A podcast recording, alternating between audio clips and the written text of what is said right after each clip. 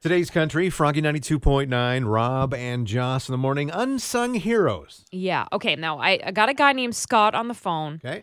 who lived in Coffey Park. And he didn't call us up and be like, hey, I want to tell my story. A lady named Peggy Down at Teamsters Local 665 told me to call Scott Okay. and get his story. And I said, Scott, will you tell it? So when you left that night, you found some extraordinary people. What is your story? Picture this: I'm in a Jeep Wrangler without the top on, so it was a little warm. Wow. And yeah, I came around the corner, and first I found some people walking out, um, and I said, "Hey, do you need a ride?" And they said, "Thank you." And uh, I came around another corner, and then I see this guy talking on the phone. And need ride? He said, "Yeah, but I'm trying to find my wife." And he said she's nine months pregnant, and he's got her two daughters. And I said, "Well, hop on the back of the jeep." And he stood on my bumper and just hung on. And we came around another corner, and um, I said, "Is that her?" And he goes, "Yeah." And then she goes, she starts taking off on the bike, and she's got a little bike trailer with her two little daughters in the back. Wait, wait, wait. She's nine months pregnant, escaping from the fire in Coffey Park with her children in a bike trailer?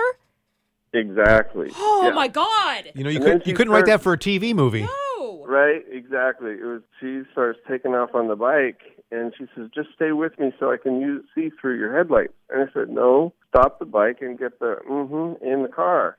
and um so she stopped and we got her and the two little girls in the in the Jeep and um then he took off on the bike and I said, Well let's just meet up at Coddingtown and went through the gridlock and uh made it out and I started delivering these people where they wanted to go and um it's it's a just a cool little story. I was glad to be there and I can't wait to hold that baby.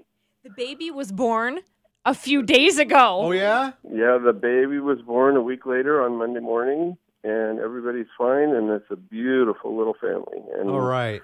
um I I never knew them before but it turns out we have some mutual friends who have hooked us up and um when they get back to Santa Rosa I'm anxious to meet them.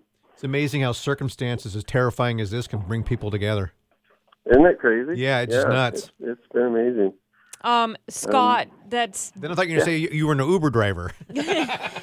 exactly. Scott. Uh, Uber. your your story is um is amazing, and uh, I'm so glad you shared it with us. And I I won't embarrass you by saying you're an unsung hero, but uh, Well, you thank are. No, I've been. You know what? I've been showing a lot of grace in my life, and I want to show it to others. So that's that's why I'm here.